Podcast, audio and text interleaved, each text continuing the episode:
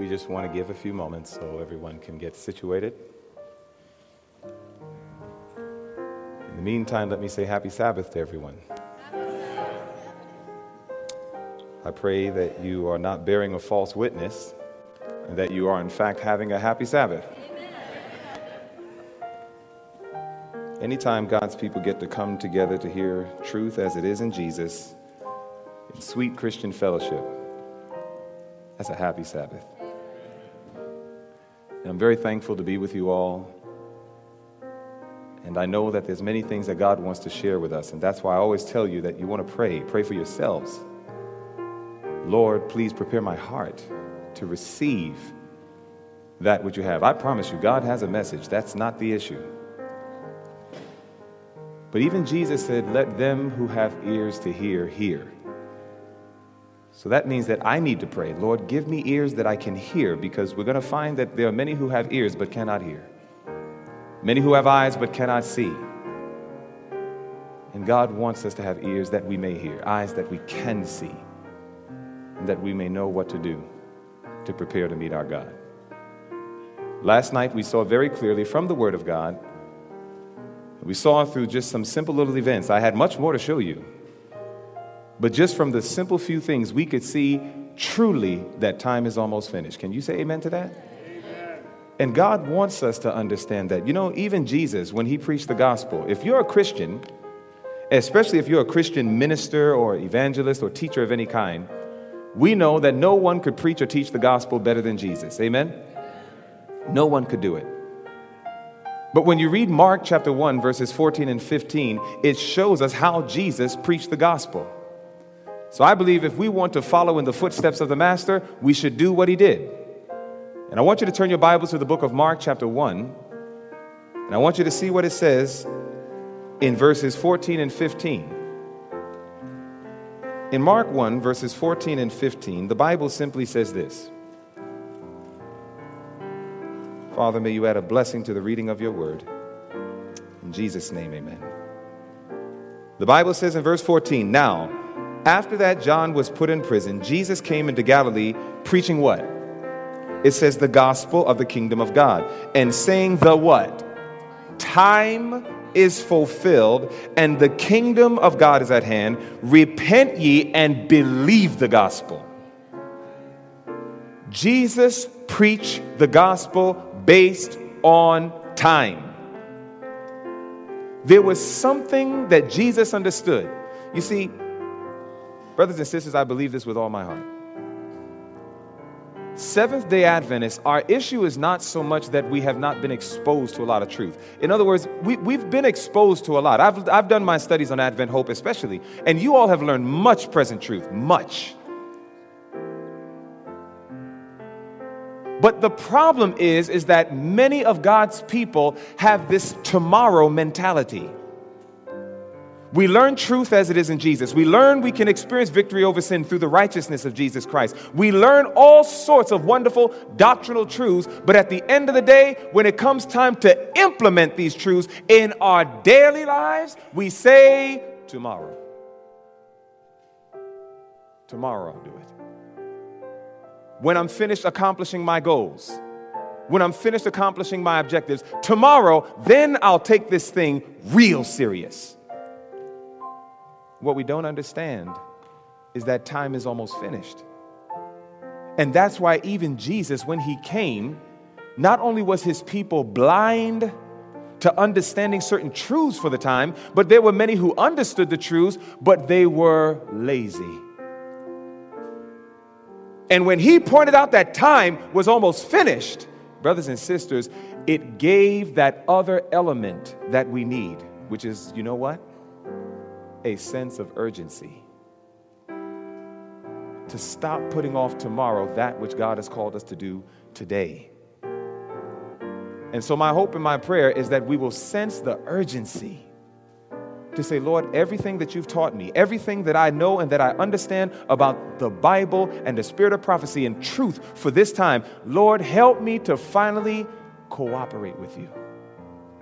And not let it just simply be a song, but let it be literally the dictate of my life. All to Jesus I surrender. And so I come not to give you new information. There are plenty of other more talented speakers that you can invite here that will give you that. I am not talented in that respect. I believe the gift God has given me simply is to say, brothers and sisters, take what you know and put it into action now. Because time is almost finished.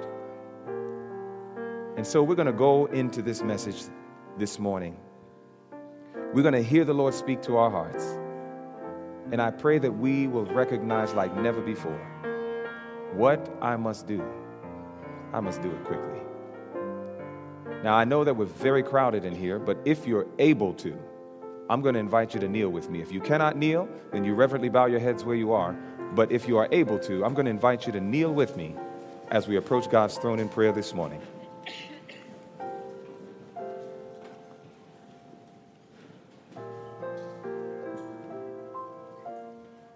Heavenly Father, we praise you and thank you for the opportunity to hear from heaven.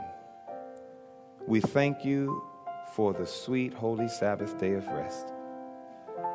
And Father, we come because our hearts are hungering and thirsting after righteousness. There is more about Jesus that we would learn. And Lord, this morning we are asking for first the forgiveness of our sins. Please may you cleanse us from all unrighteousness. And Father, we're praying for the outpouring of your Holy Spirit, that he may develop us and mold our minds and fashion us and lift us in a holy atmosphere where the rich current of your love can flow through our souls. Speak to our hearts this morning, Lord. May you take all of our lives and let it be consecrated, Lord, to thee. Father, this is our prayer that we ask, for we ask it in Jesus' name. Amen.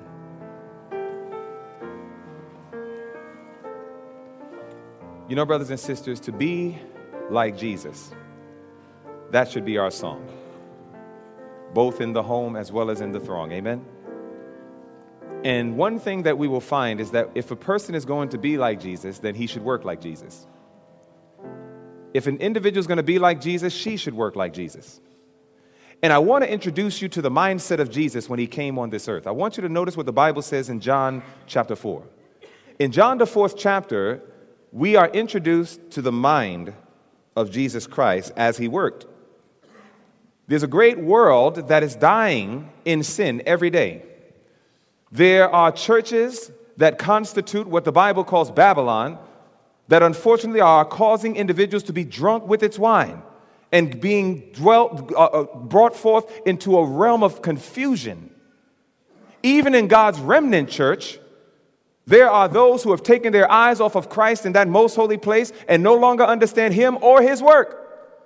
And therefore, they are distracted. Everywhere around us, we can see individuals who are unfit and unprepared for the second coming of Jesus Christ. Yay for the final crisis.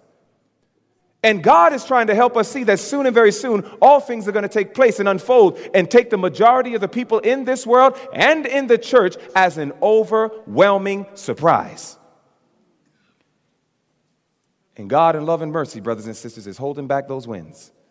God in love and mercy is holding it back because he knows that there are people even here today that once they hear the voice of the shepherd, as faithful sheep, they will follow him.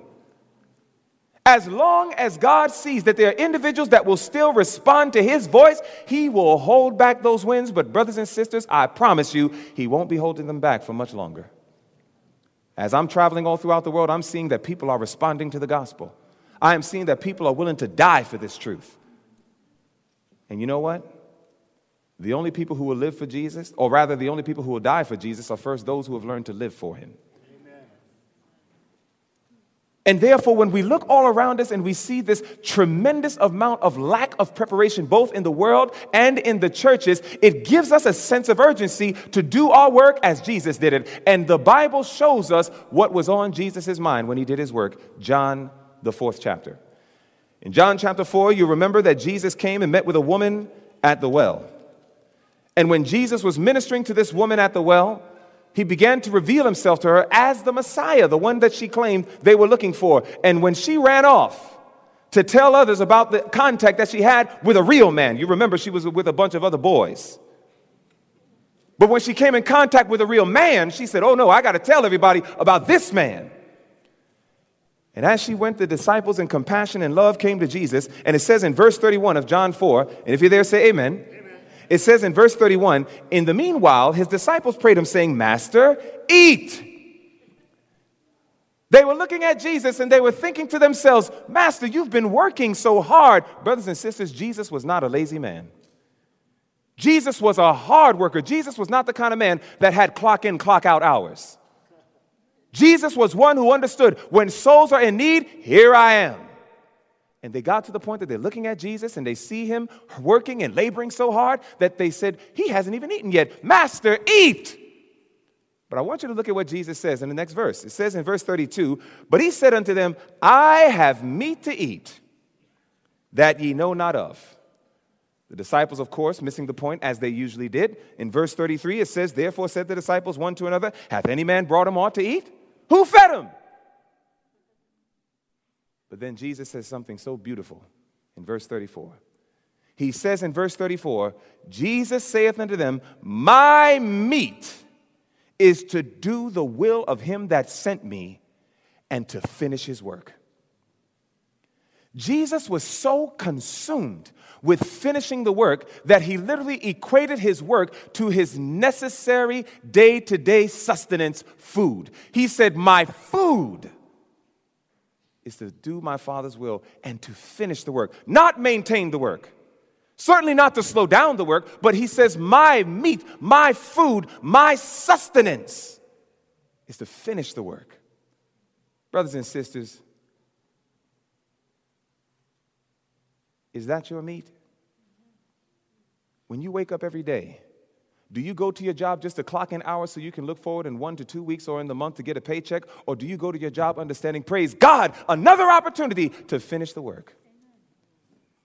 When you get up to conduct your business transactions and do all the great things that you may have done in the success of whatever your business or whatever else it may be, do you go there just simply so that you can do A, B, C transactions? Or do you wake up saying, praise God, another day to finish the work with those I come in contact with? Amen. I'm trying to introduce to you the mind of Jesus. In everything that he did, his focus was to finish the work. And do you know what happens when you're focused like that? You know what happens when an individual is so focused on finishing the work that it does not matter if it's the common labor of life. It does not matter if it's the day-to-day duties. It doesn't even matter if it's the average chores that we do in the home. Everything is done under the banner of the mindset that in my doing these things, whether common or otherwise, it is focused on how does this better help me finish the work. You know what happens when you have a mind like that? You will not just work as Jesus worked, you'll be able to say what Jesus said. Notice what Jesus said in John 17.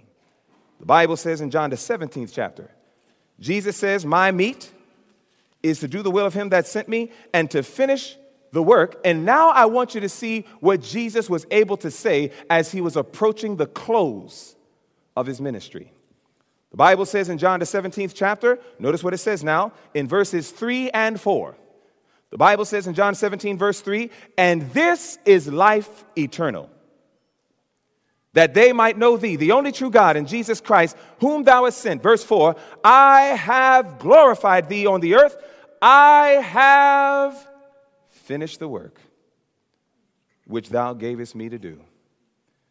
Jesus was able to give a report to his Father and say, the work you told me to do, I have done it.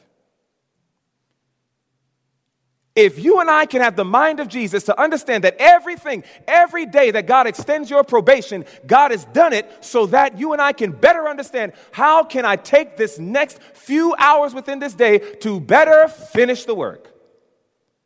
When that becomes our focus, it will literally conduct how we deal with people. You'll find yourself not cussing and swearing as much anymore. You will find yourself not being tempted as strongly to go ahead and be dishonest, even in the midst of a business transaction. You will find yourself that when you talk to people, even when they're ungodly, you will look at them and say, this is a soul that Jesus died for. There's a crisis that's coming. This soul is going to be one of those that'll be swept away. You know what? Before I retaliate in the flesh, please, Lord, give me the mind of Jesus that I will respond that is winsome. Everything changes when you understand that God gave me this day so that I could finish the work. When that mindset is now your mindset, then, brothers and sisters, a time will come that we can go to God and we can say, I have finished the course. I have kept the faith. I have done what you told me to do. And you know what's so powerful?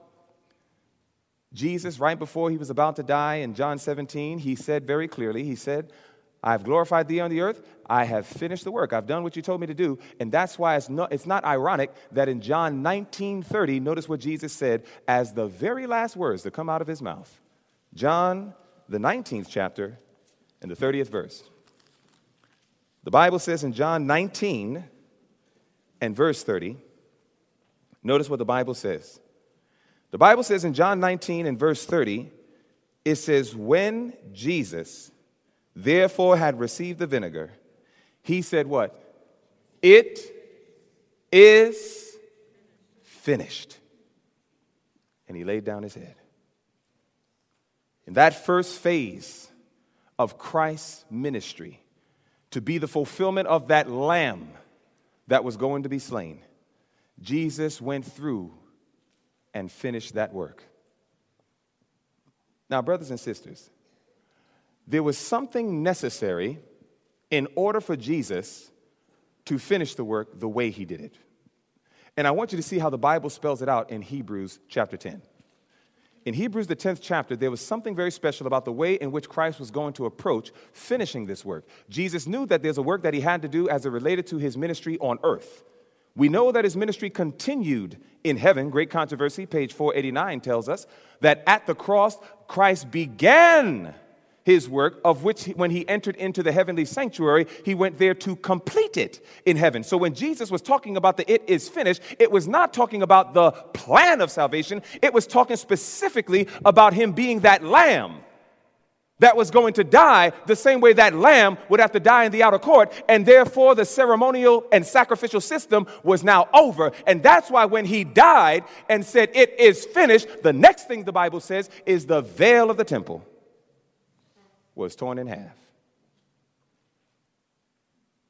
There was something necessary to take place so that Jesus could have done this work. And it says in Hebrews, the 10th chapter, and if you're there, please say amen. Amen.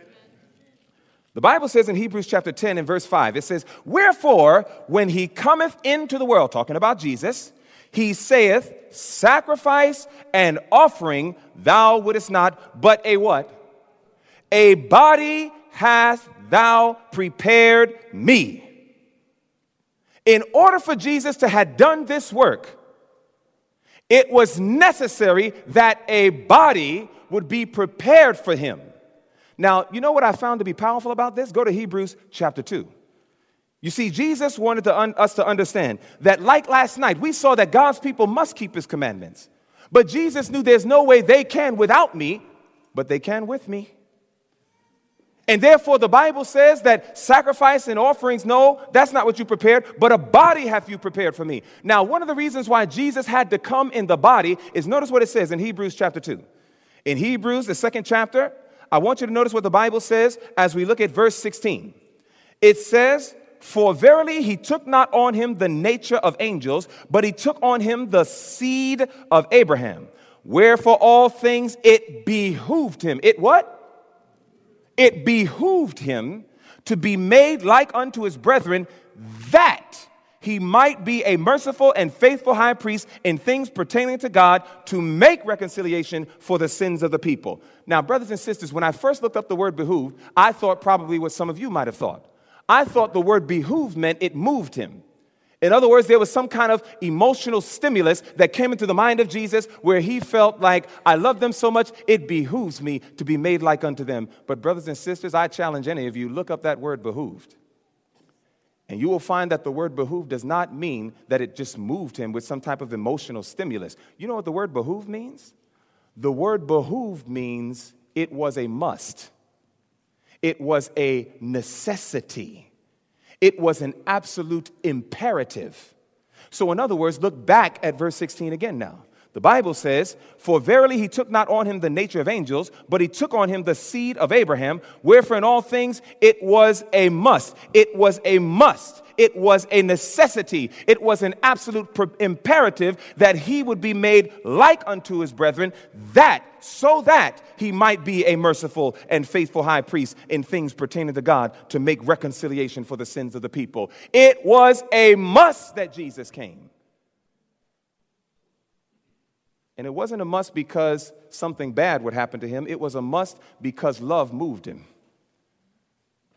It was imperative because he knew there's no way they can have victory without me. Therefore, I'm willing to come down and be like them and take on their nature even after the fall so that I can show them that as I was faithful, you can be too.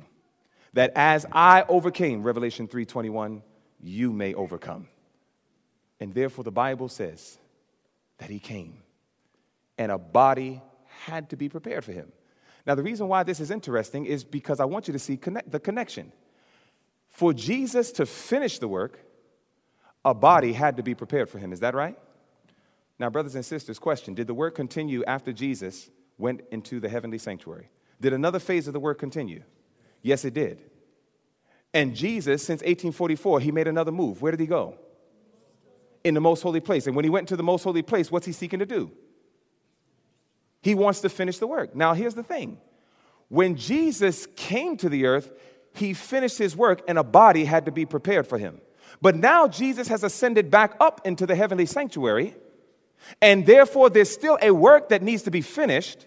And in order for this work to be finished, once again, a body has to be prepared for him. Go to the book of Ephesians chapter 5. In order for the work of the gospel to be finished in this world after Christ has ascended into the heavenly sanctuary, brothers and sisters, Jesus once again needs a body. And notice how the Bible articulates this in Ephesians, the 5th chapter. And I'm so grateful that God always shows the indissoluble link between the marriage covenant and the relationship between him and his church. Earthly relationships to teach us heavenly principles. Notice what the Bible says in Ephesians chapter 5. And when you get there, say amen. Amen. The Bible says in Ephesians chapter 5, notice what it says in verse 25.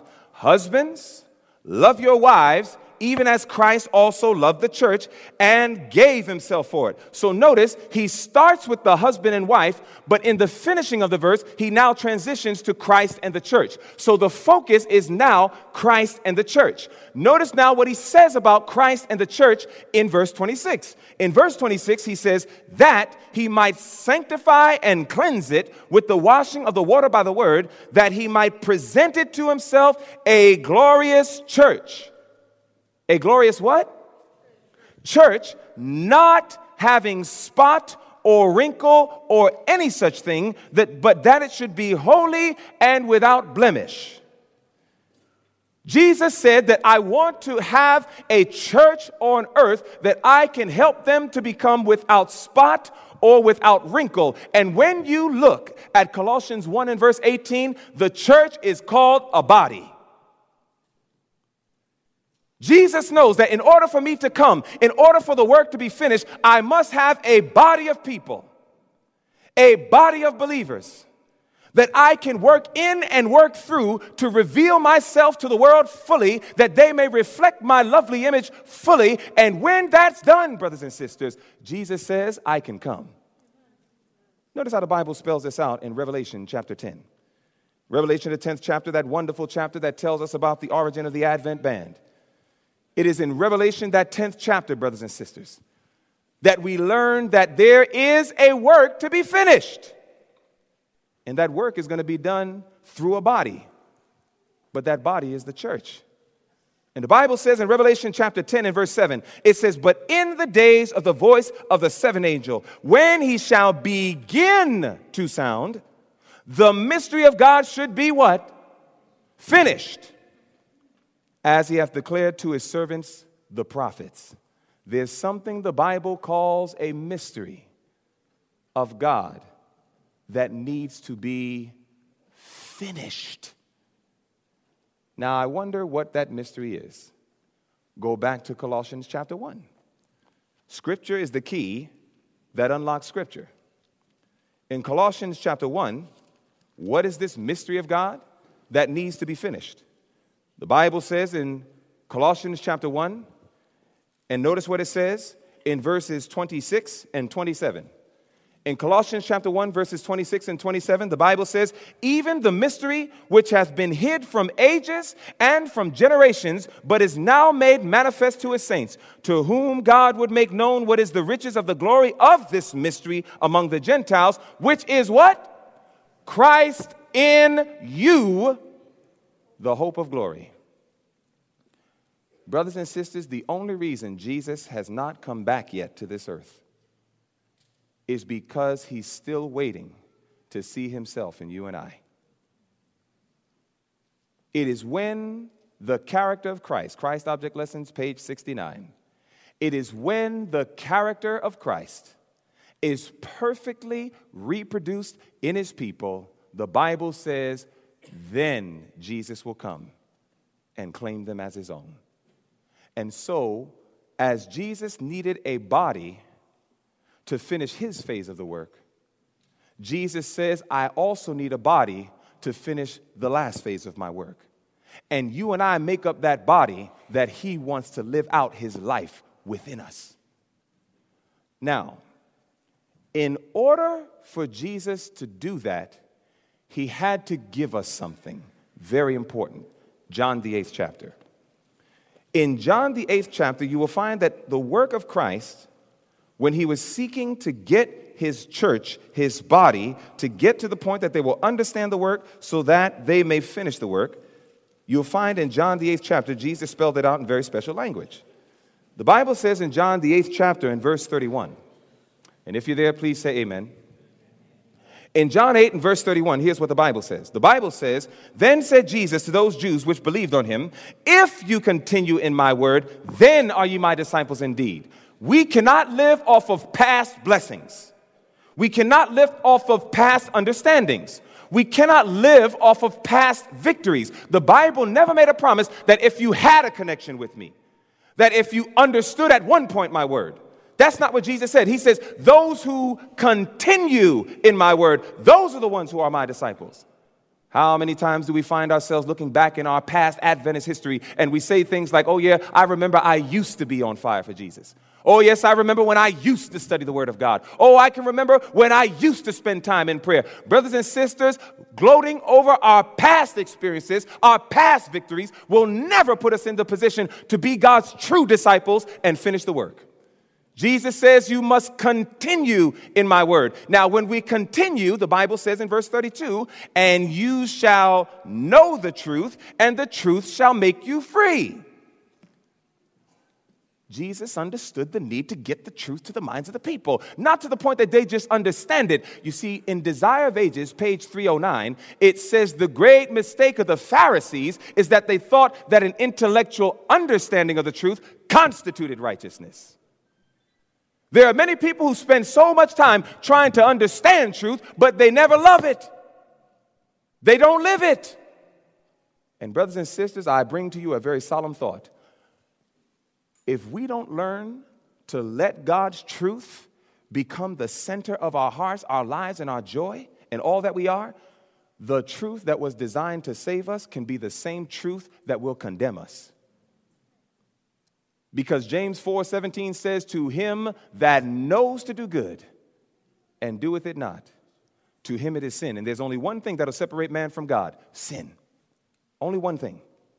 What is the point of knowing truth if we will not let it take residence in our hearts and change our lives? You know, Paul talked about this. Go to the book of 2 Thessalonians chapter 2. Keep your finger on John 8, but go to 2 Thessalonians chapter 2. Paul, the apostle, talked about this.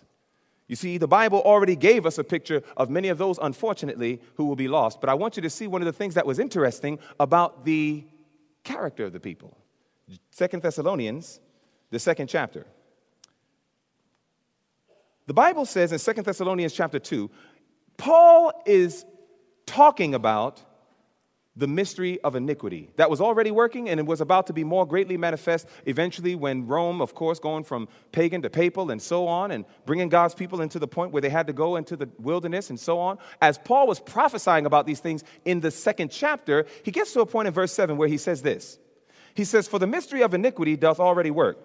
Only he who now letteth will let until he be taken out of the way. And then shall that wicked be revealed, whom the Lord shall consume with the spirit of his mouth and shall destroy with the brightness of his coming. Even him whose coming is after the working of Satan with all power and signs and lying wonders, and with all deceivableness of unrighteousness in them that perish." Now look at how Paul gives a description of those that perish. He says, "In them that perish, because they receive not the knowledge of the truth." They receive not the love of the truth. I want that to stick in your mind because, brothers and sisters, I'm going to bring up some things in just a few moments where we're all going to have an opportunity to search our hearts and really see, do I just know the truth or do I love it? The individuals who ultimately, Paul says, will end up falling under destruction. It didn't say that they lacked the knowledge of the truth. The problem was they did not have the love of the truth. You're going back to John 8. You'll remember in Great Controversy, page 30, there was a man who went around, Josephus, the historian, recorded it, where he talked about a man who paid good attention to Jesus in all of his prophetic utterances. And he listened to Jesus, and he was watching how Jesus spoke, and he knew that Jesus gave that statement in Matthew 24:15, "When you shall see the abomination of desolation spoken of by Daniel the prophet stand in the holy place, it'll then be time to do thus and so." And here it is that man, he paid attention. He paid so much attention that he actually went to Israel, and he started to say, listen, a voice from the east, a voice from the west. He said, time is almost finished. He was showing them that soon and very soon, these things that Jesus told us was going to take place is getting ready to take place. And you know what inspiration says? It says that people began to pick up darts and throw it at him, try to quiet him down. You know, some people don't like present truth.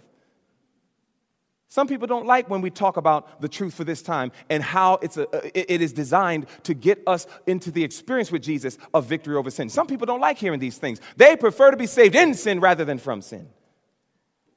But here goes this man, and he's given the message, and lo and behold, it got to a point that he was put in prison. And you know what Great Controversy says? It says that same man who was warning everybody about prophecy, it says that same man died in the very siege he foretold. Now, question, is it bad to die in the siege that you foretold? How many would say yes? Is it bad to die in the siege you foretold? How many of us would say no? Now, how many of you say I have no idea?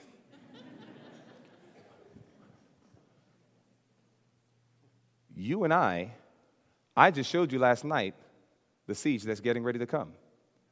The mark of the beast, that horrific Sunday law that's getting ready to pass and is going to bring persecution. Do you know it is quite possible that I may die as a martyr? Is that right? Amen. Do you know it's possible you might die as a martyr? Now, if I died as a martyr, or if you died as a martyr while we were foretelling about this siege, is that a bad thing? No. Oh, no, that's a beautiful thing. Blessed are the dead who die in the Lord. It's not bad that he died in the siege he foretold. What was bad was the next sentence. The next sentence said, not one Christian died in the siege. Now that's a problem. Did he understand truth? Was he accurate on his timelines? Did he understand what was getting ready to come?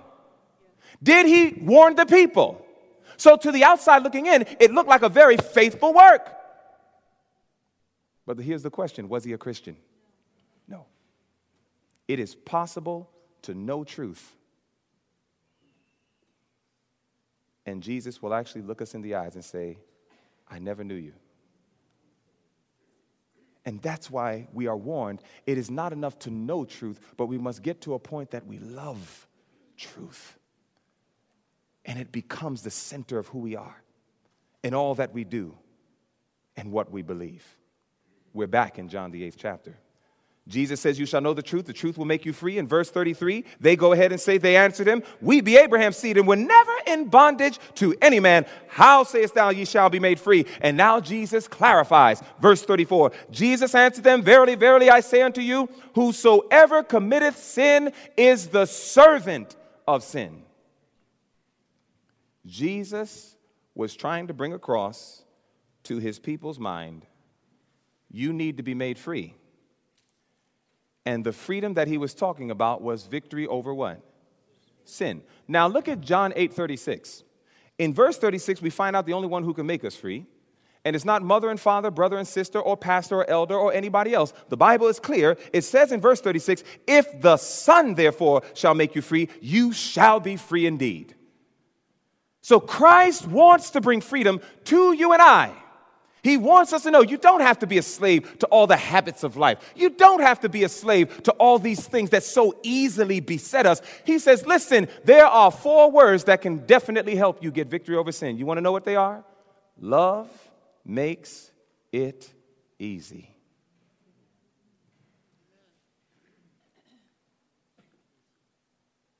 When you and I learn to love Jesus and his truth, we have found one of the great keys that will enable us to say no to the things that are sinful and yes to the things that are righteous. And that's not just a concept in my mind. That's just John 14:15. Jesus already said it. If you love me, what will happen? You'll keep my commandments. If you keep the commandments, are you sinning? No, because what is sin? The breaking of the commandments. Love makes it easy. There's too many people who show up week after week to hear about Jesus, but very few who come because they love Jesus. Do you love Jesus? Yes. You know what I'm saying? That's what's key. Now, Jesus knew that I need to make the people free, but there was a process of how he did it. And I want you to see the process of how he did it. Matthew chapter 13.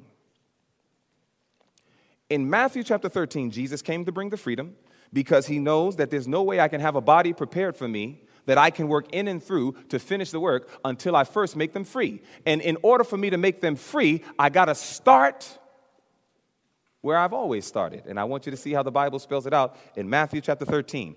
Jesus knew that his people were in bondage. Jesus knew that his people were going through struggles. In fact, before we go to Matthew 13, go to Isaiah 61. Let's go to Isaiah 61 first, then we'll go to Matthew 13. In Isaiah, the 61st chapter, look at how the Bible spells this out. In Isaiah 61, Jesus knew, I got to make the people free.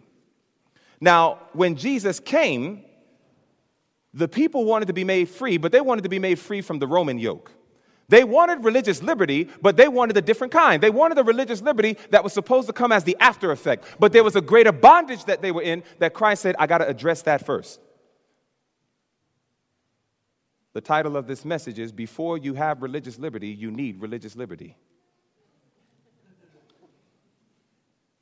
Before you have religious liberty, you need religious liberty.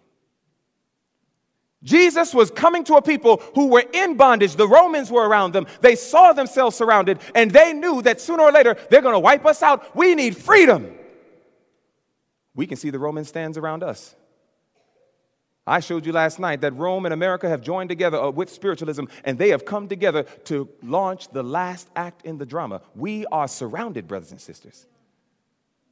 And so we also are fighting for religious freedom, but before you get religious liberty, you must have religious liberty. And Jesus understood this in Isaiah 61, where he says in verse 1, the Spirit of the Lord God is upon me, because the Lord hath anointed me to preach good tidings unto the meek. He hath sent me to bind up the brokenhearted, to proclaim liberty to the captives, and the opening of the prison to them that are bound, brothers and sisters. Christ knew that I have come because I want to make people who are captive free. All of the Jews knew this text, but they only understood it in the larger view of religious liberty, but Jesus had something different on his mind. Notice what the Bible says now in Matthew 13. In Matthew, the 13th chapter, notice what the Bible says.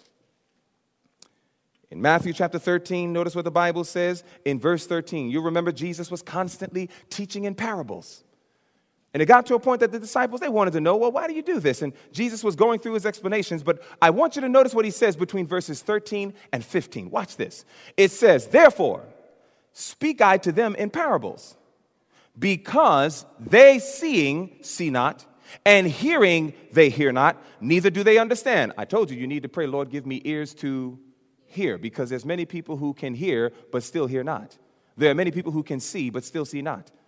Jesus said that this was the condition of his people when he came. Now watch this, verse 14. And in them is fulfilled the prophecy of Isaiah, which saith, by hearing ye shall hear, and shall not understand. And seeing ye shall see, and shall not perceive. For this people, verse 15, this people's heart is waxed gross, and their ears are dull of hearing, and their eyes they have closed, lest at any time they should see with their eyes, and hear with their ears, and should understand with their heart, and should be converted. And Jesus says, and I would heal them. Jesus knew, before I give any of you Jews religious liberty, you first need religious liberty in your mind. You need religious liberty in the way you think. You need religious liberty in the way you understand and see things.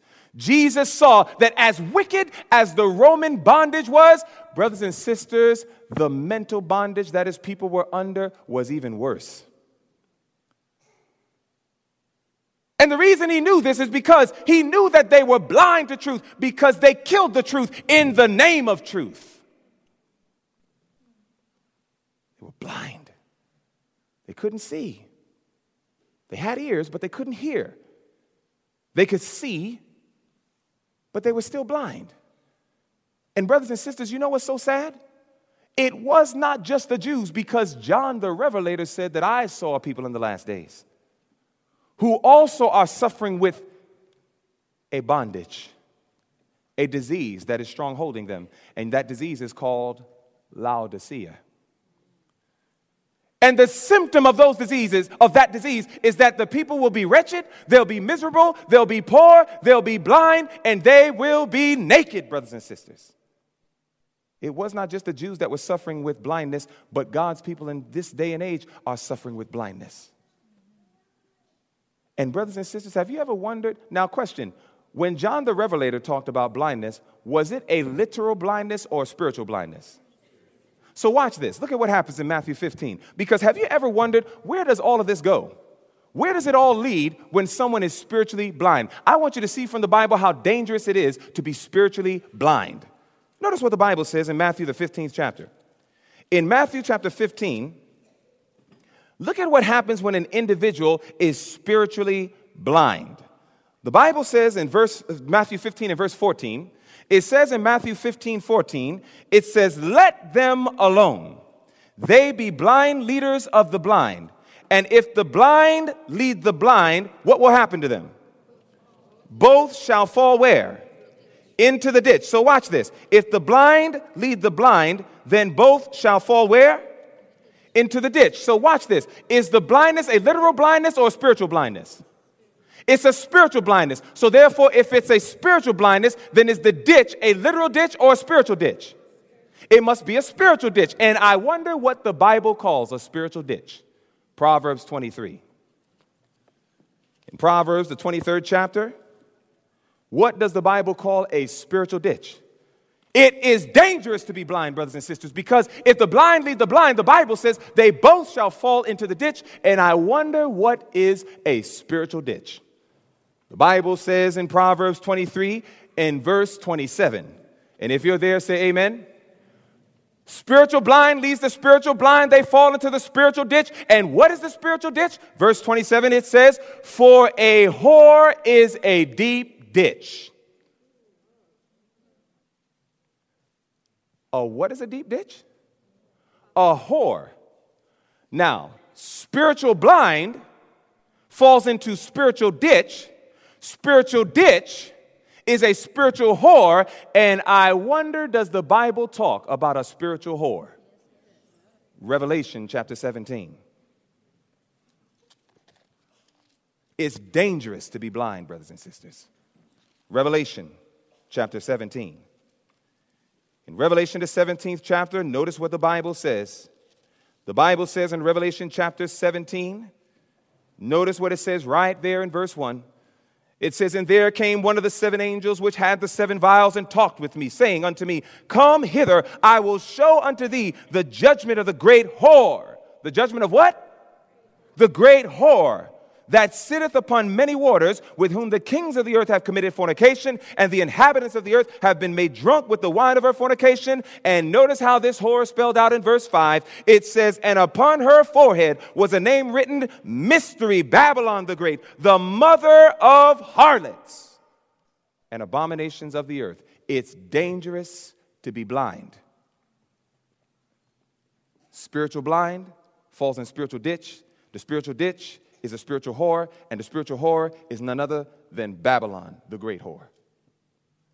And that's why the prophet says in Great Controversy 608, "As the storm approaches, a large class who have professed faith in the third angel's message, but who were not sanctified by obedience to the truth, will abandon their position, join ranks with the opposition," that's Babylon, "and become the most bitterest enemies of their former brethren." Many people, large classes, will leave and join with the whore because even when they were in the remnant, they already had the mind of the whore. I like how Pastor Kiela Thompson said it one time where he said, "Many of us, we left the location of Babylon and came into the remnant, but we did not leave the condition of Babylon." This church is not Babylon. I promise you that. And I don't believe, according to the Word of God, that they will ever be Babylon. But there are many people within the church that are Babylonians.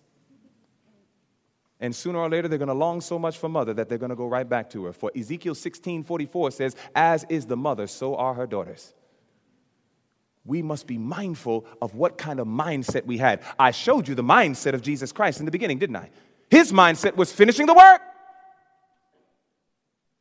And so, brothers and sisters, Jesus came to make the people free. Now, I'm going to show you examples of why Jesus or how Jesus understood that the people were subjected to mental bondage. Jesus, who was the truth, I told you, they killed the truth in the name of truth. Have you ever thought about it? When the people killed the truth, what was the reason they did it? When the people killed Jesus, why did they do it? Pilate said, you know, "Who do you want? You want Barabbas or you want Jesus?" And who did they ask for? They asked for Barabbas. Why did they do that? Matthew chapter 27. You see, before you can have religious liberty, you have to have religious liberty. You have to have liberty of conscience. The Bible says in Matthew, the 27th chapter, and when you get there, please say amen. The Bible says in Matthew 27 and verse 17, notice how the Bible spells this out.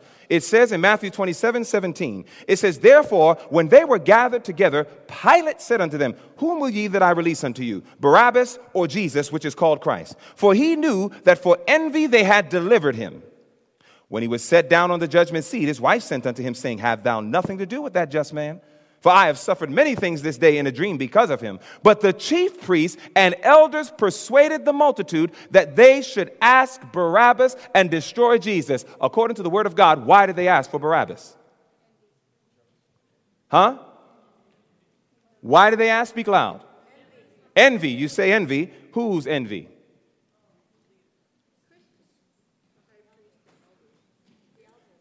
Verse 20 says, but the who?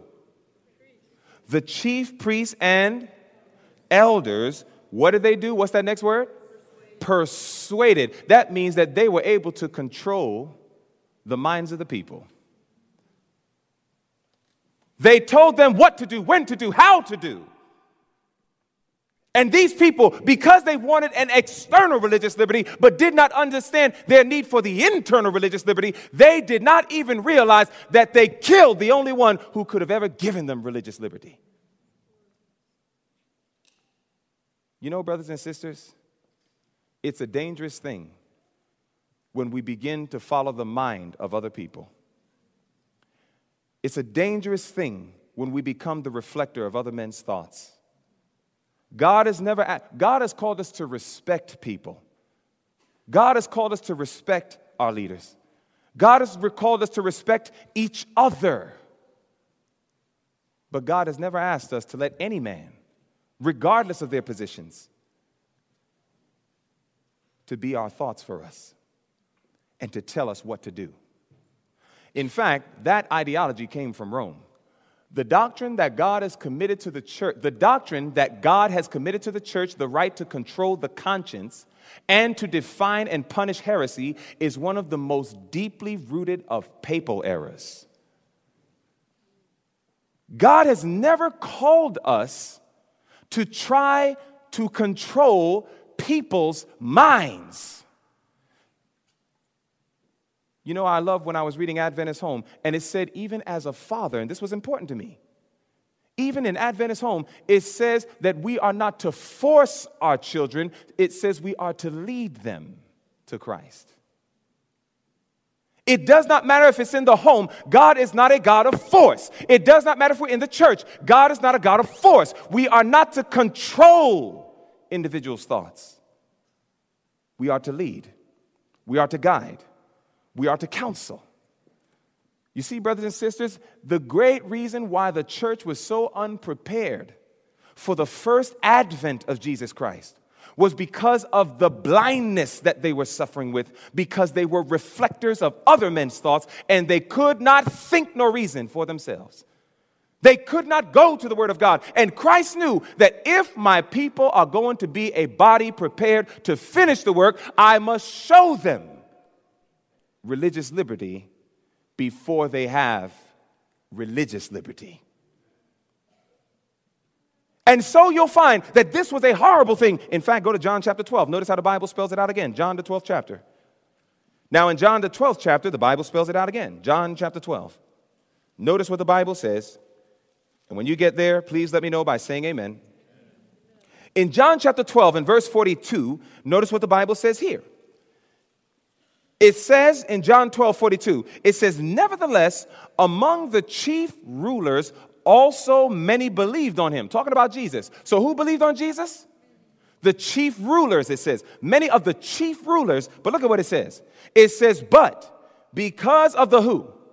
Pharisees, they did not confess him, lest they should be put out of the synagogue. Many people allow their minds to be controlled by others.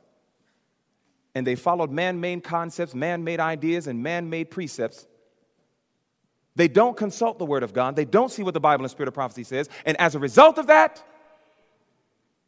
they find themselves slaves to other men's thoughts. And they will even deny Jesus in the process. Now, brothers and sisters, let me bring your hearts at ease. I'm fully aware of things that have transpired in this state of California. I'm fully aware of the fact that we have offshoots and people who break away from God's church and try to start up independent things and all these other things. And somebody may be saying, uh-oh, Brother Lemon sounds like one of them. No, brothers and sisters, everything I'm teaching is truth. But we must understand that God is not calling us to break away from this church to start up new organizations. God is not calling us to go ahead and try to get a new general conference of Seventh-day Adventists started up. That's not going to finish the work. See, when your focus is finishing the work, you will not do anything that's not designed to finish the work. And I understand that there are problems in the church. I know that there's even, apostasy in the church. I know that there are challenges, but this is still God's church, brothers and sisters. And God wants to make it clear that if breaking away, starting up new organizations, if that could finish the work, then we should be there, but it can't. So by no means am I presenting to God's people that we should become so independent in our thinking that we feel no need for church organization and all these things. Church organization was designed to be a blessing to God's people. But like the sacrificial offerings and like the priesthood and many other things, it is possible that corruption can come within. That is possible. Today, you have many individuals whom God has called to finish the work. God has called us to share his truth with others. God has called us to go out and to minister to people. God has told us to do many things, both in the church and outside, maybe in our homes, cottage meetings, Bible studies, and the list goes on. But many a times, we're waiting for somebody else to tell us what to do. And people are dying on a regular basis, brothers and sisters. And many a times we go to people and say, can we do this? Should we do this? Brothers and sisters, if Jesus waited for permission, if John the Baptist waited for them to have a board meeting, there would be no John the Baptist. There would be no Jesus. We must know how to walk the fine line and the balance to know that while God has called us to go out and finish the work, we must first understand that we are privileged to have God speak to us and direct us and show us how he can give us gifts that we may go forward and do a great gospel work to finish the work. You see, brothers and sisters, go to Mark chapter 9 as we prepare to bring out some final points. In Mark, the 9th chapter, I want you to see what the Bible says. Mark chapter 9. You know, I remember one time I was working at an institute, and it was an institute where there were people who were mentally disabled. And as I was working with them, you're going to Mark 9, and as I was working with them, there was a young lady who was Jewish. And I began to walk her through Daniel chapter 9 because I wanted to help her see that Jesus was, in fact, the Messiah. And I remember that her eyes were open. Oh, brothers, you should have seen it. And any of you who are sharing God's truth, you know what it looks like. And that sister's eyes started opening up, and she was saying, this is amazing. This is wonderful. Jesus is the Messiah. And she said, I'm going to share this with my rabbi. She went to a rabbi. She came back to work the following day, and I was ready to go ahead and finish the study. And I said, sis, you ready to go ahead to our next phase of the study? And she says, my rabbi has told me not to talk to you. I pleaded with her. I said, sister, please, you got to understand. This is truth what you're learning. You remember what you felt in your heart. She said, I know, but my rabbi told me not to, and he said that I would get in trouble if I did. She was a slave. She was a slave in her conscience. She was a slave. Brothers and sisters, I remember when I was part of the New Life Baptist Church. And I remember that I was there, and the first time I heard this Advent message, and I was saying to myself, this is amazing. I was like, this is truth. Never heard of the Sabbath. Never heard of all these wonderful things. And I got so excited, I said, man, this is powerful. And I said, I'm going to my pastor. But you know what? God was so good. The elder that was assigned to me was a wise man. He said, Dwayne, he said, I'm glad you're going to your pastor. He said, but allow me to show you something before you go. He said, Dwayne, I'm not a prophet, but I can assure you that your pastor is going to share some things with you. And I'd like to equip you so that when your pastor shows you his evidence, you'll know how to properly deal with it and think for yourself. You see, when my elder taught me 20 years ago, when he sat in the living room of my house in 10419 214th Street, Hollis, Queens, when he sat in that living room with me, he never read the scripture and told me what it says. You know what Elder Morgan did? Elder Morgan would say, son, what is the verse saying? He made me think. Because that's the lowest activity of people today. People follow, but they don't think. So he said, son, he may take you to Colossians chapter 2. And we went through the verses, and I got it. He said, he may take you to Ephesians chapter 2. And we went through the verses, and I got it. He said, he may take you to Revelation 1:10. So he took me to that verse, and I got it. And he took me to all these different points. So now I was prepared. He said, do you understand? I said, yes, I understand. He said, go to your pastor. I went to my pastor, and brothers and sisters, at that time, I thought he was a prophet. Because the pastor said, Dwayne, that's ridiculous. Colossians chapter 2 says,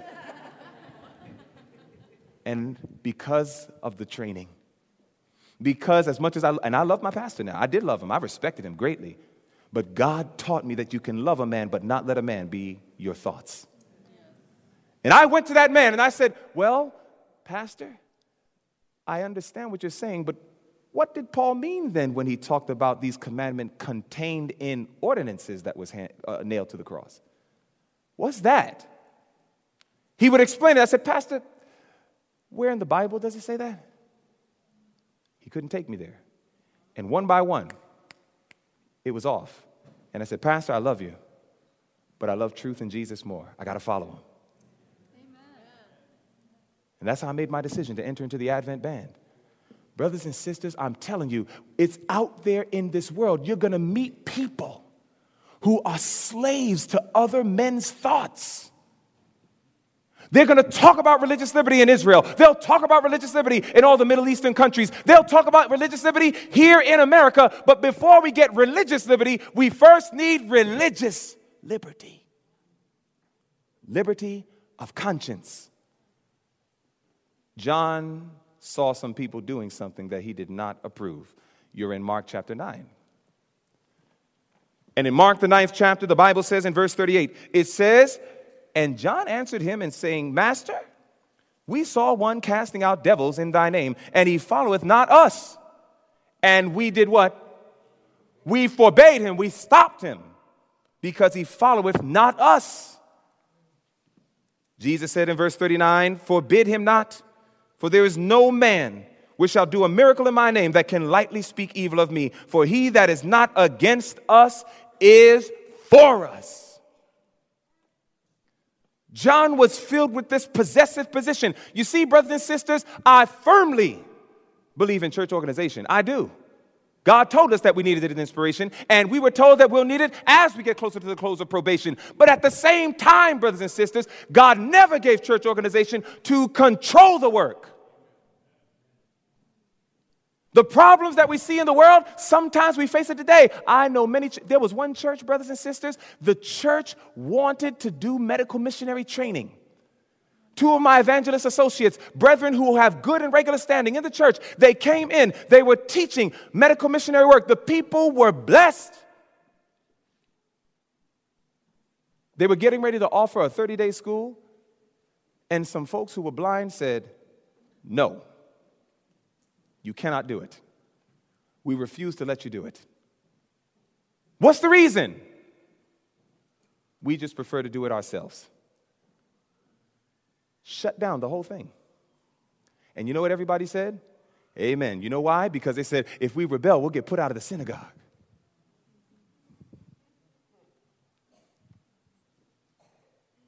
There are people today, you know, there's one thing I learned by a man who was a first-day evangelist, and he said it many years ago.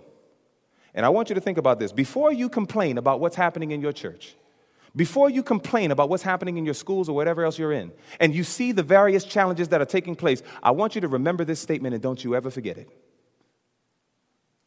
Conduct permitted is conduct taught. You think on that. Conduct permitted is conduct taught. If you permit people to do it, and you sit back in quietude and think that remaining neutral is godly, it is as if you are teaching them to do it. You created the beast. You created the monster. You and I created these challenges. Because we see truth and we love to whisper to wife and husband and friend, but we will not stand up with the love of the shepherd and say, this is wrong, this is not right. And according to the Word of God, we need reformation. Even Elder Ted Wilson, that man whom God voted, you know heaven voted him. I believe heaven put the vote. I believe that angels went right beside all those people and said, say Ted Wilson. And when that man got up, he said very clearly, he said, hold your leaders accountable.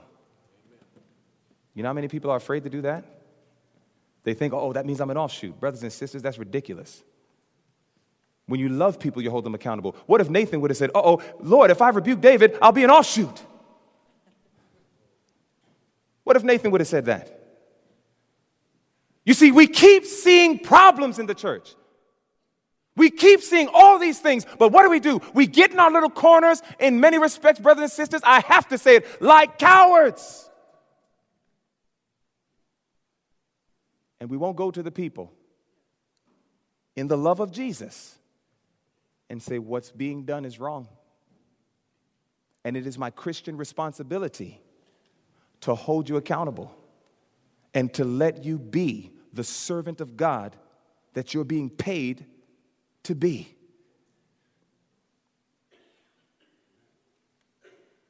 We need the love of the shepherd. We really need the love of the shepherd. You see, as John tried to close out that thing and Jesus had to rebuke him, I want you to see what inspiration says. Watch this.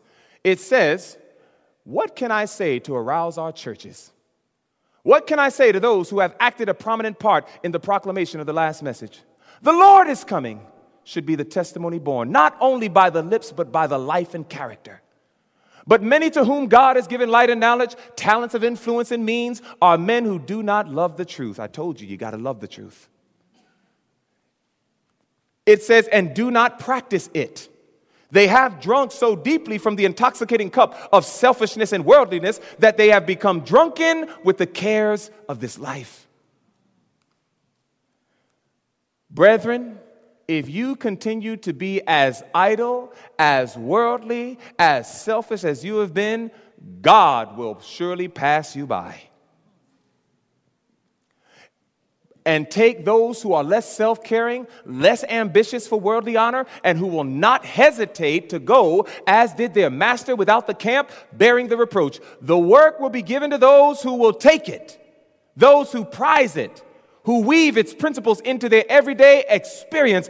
God will choose humble men who are seeking to glorify his name and advance his cause rather than to honor and advance themselves. He will raise up men who have not so much worldly wisdom, but who are connected with him and who will seek strength and counsel from above.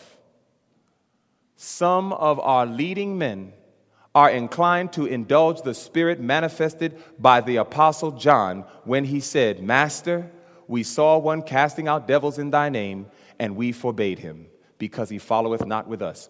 Organization and discipline are essential. Can you say amen to that? Amen. But there is now very great danger of a departure from the simplicity of the gospel of Christ. What we need is less dependence upon mere form and ceremony and far more of the power of true godliness.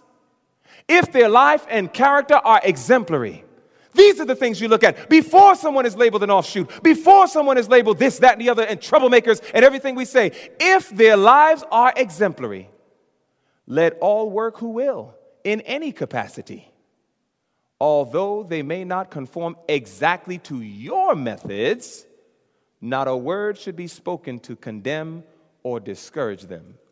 Volume 5, 461. This work could be finished very quickly, brothers and sisters, if we would begin to understand this.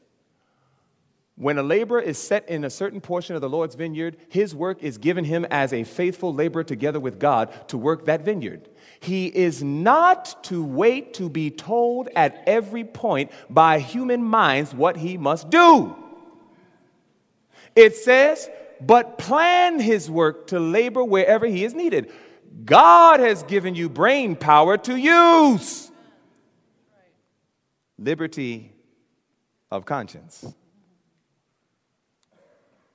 The wants of the believers and the necessities of unbelievers are to be carefully studied, and your labors are to meet their necessities. You are to inquire to God and not of any living man what you shall do. You are a servant of the living God and not a servant of any man. You cannot do the work of God intelligently and be the shadow of another man's thoughts and directions. You are under God. Evangelism 650. Brothers and sisters, I am not promoting revolution. I am not promoting that people are to get up and say, I don't care what anybody says, I just do what I want. No, brothers and sisters. That's not what I'm teaching. What I'm teaching is the balance that many a times the work of the gospel is being stunted. The work of the gospel is not being finished. Jesus is not able to work in and through the body as he should because we keep waiting for somebody else to tell us what to do. And then many a times when they told us what to do, many a times there's no Bible or spirit of prophecy to support it, and we just say, yes, sir, and many a times it's because we're afraid we'll get put out. Brothers and sisters, when will the love of Jesus take such deep-rooted residence in your heart that when you know God has spoken to you? Many a times I would go to my own leadership and I would tell them, I am telling you for information. In other words, I would start my point by telling them, I am letting you know this for information. In other words, I'm not asking for your permission. God has already told me to do this, but because we want unity, I am letting you know for information. We are starting an evangelistic school in Atlanta, Georgia. The Lord gave us land. We are now getting a school started, and we're going to teach the people the threefold work of gospel ministry, medical missionary work, and the publishing work. We welcome you to come join us at any time. You get it? I'm not going for permission. God has already given me permission. Amen. But we should do all that we can to cooperate with each other and not act, because remember, Jesus also said, I never did anything in secret. You remember that? So there's a balance.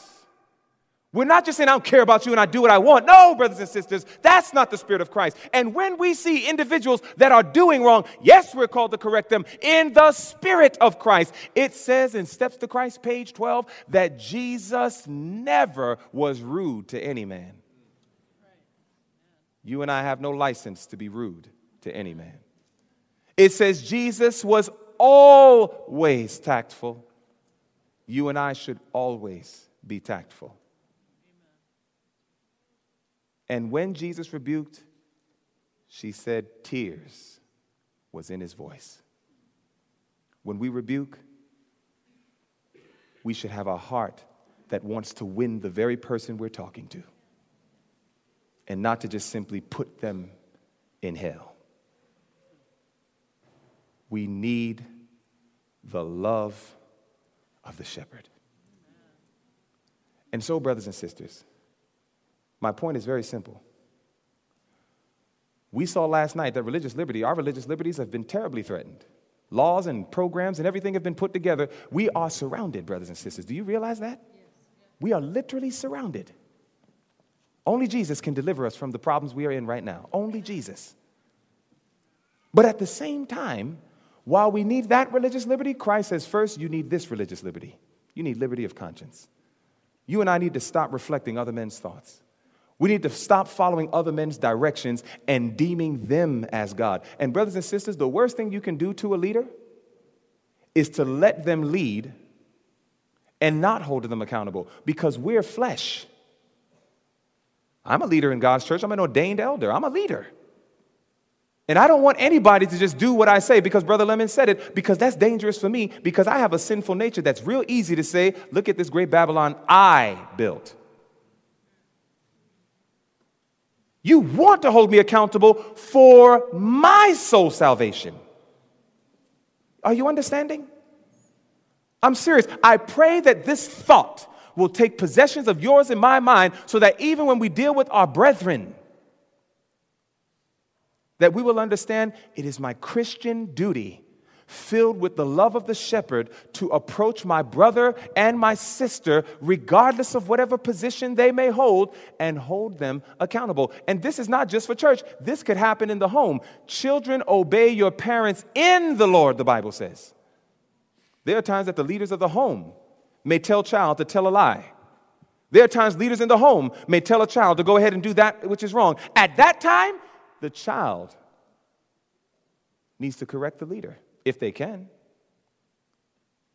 They need to know how to do it in the spirit of Christ. They need to know how to do it with meekness and humility. But brothers and sisters, I don't want you to think that this is tunnel vision, only a rule for the church. This goes into the business place. This principle goes in the church. This principle is in the home.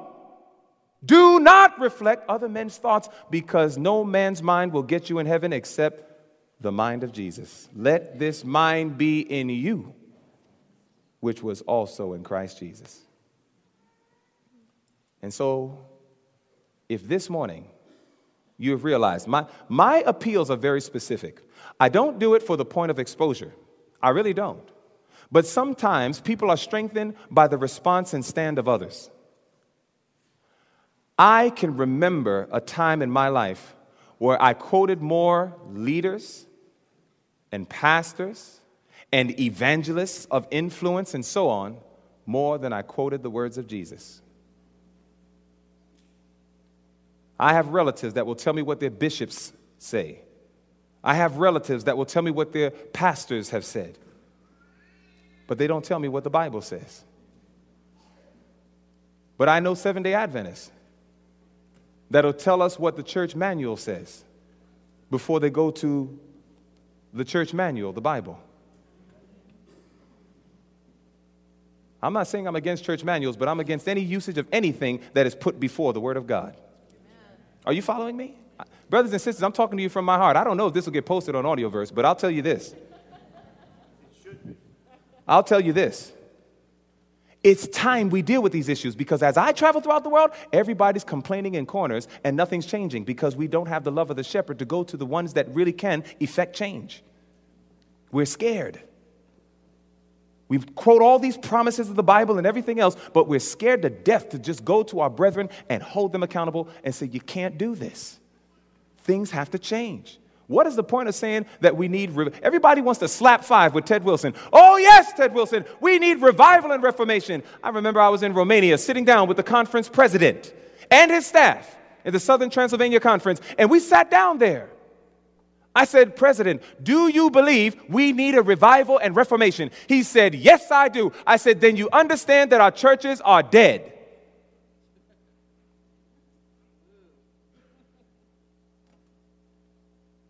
Now, I've learned that ministers should never say anything unless inspiration says it first.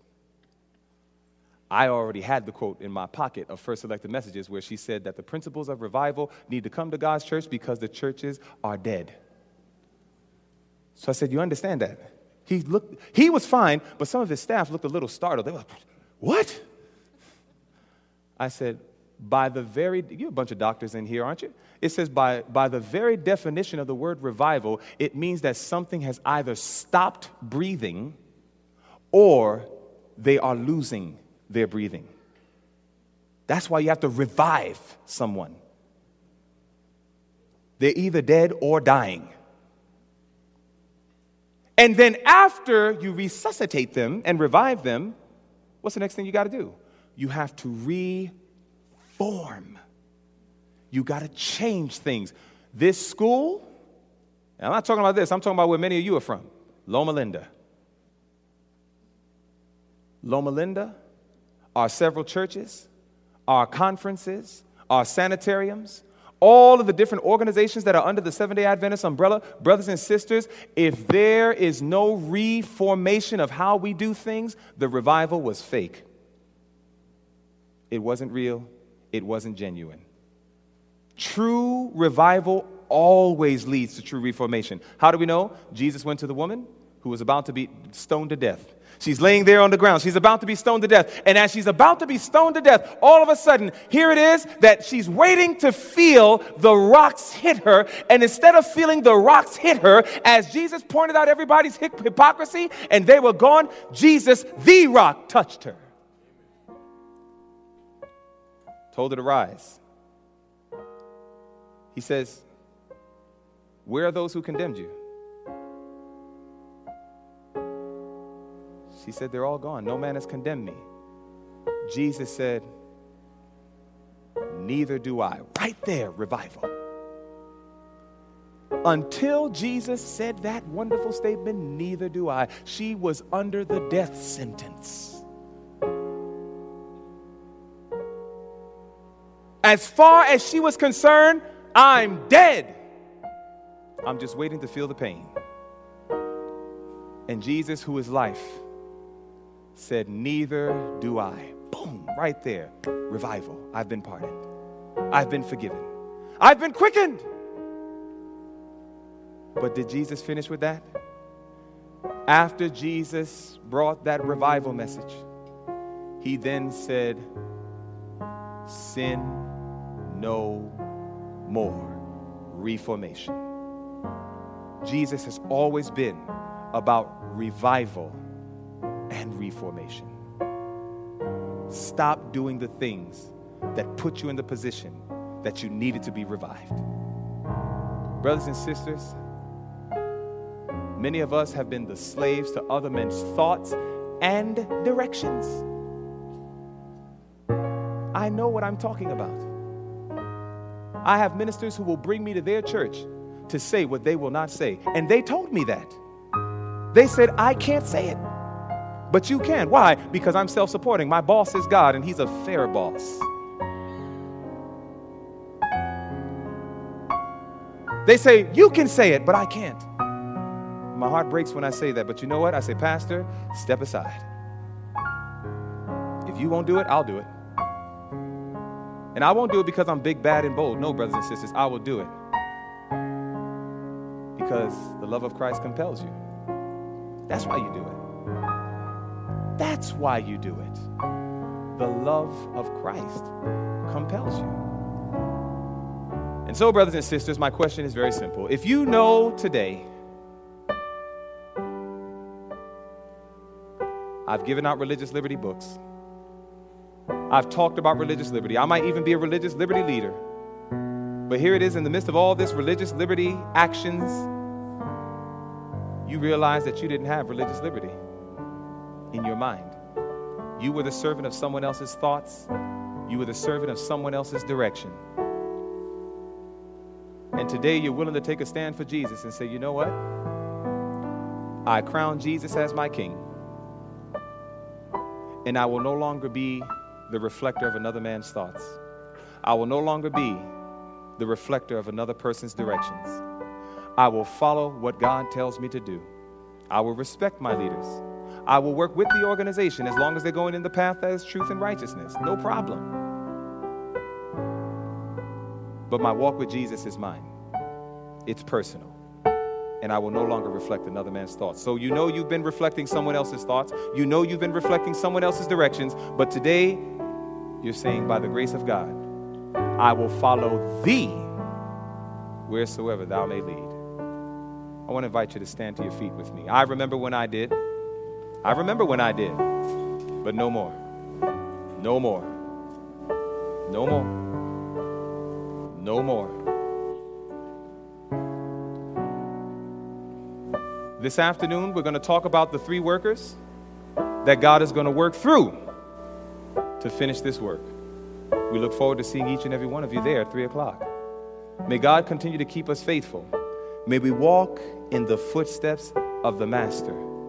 And as we heard last night, enter within that veil, for that is our place of safety. Let us pray. Father in heaven, we thank you that before you'll give us religious liberty, you'll first give us true religious liberty. And you've given it to us today. We praise you and thank you, dear God, that you have blessed us to hear your voice speak so profoundly to our hearts. Forgive us for reflecting other men's thoughts and following other men's directions. May you please give us your Holy Spirit. Lord, I pray, do that for us which we cannot do for ourselves. And we commit to that wonderful song, hymn 623, that says, I will follow thee, my Savior, wheresoe'er thy lot may be. And though all men should forsake thee, by thy grace I will follow thee. Abide with us, we pray. In Jesus' name, amen.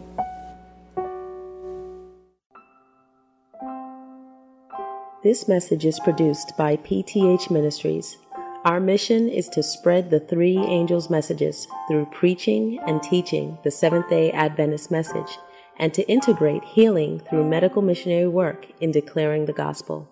For more information on our ministry and the resources we provide, please log on to our website at www.pthministries.com. That's www.pthministries.com. Or you can call us at 770-274-9537. That's 770-274-9537. May we do our part to meet the needs of humanity through the everlasting gospel and hasten Christ's return. Maranatha.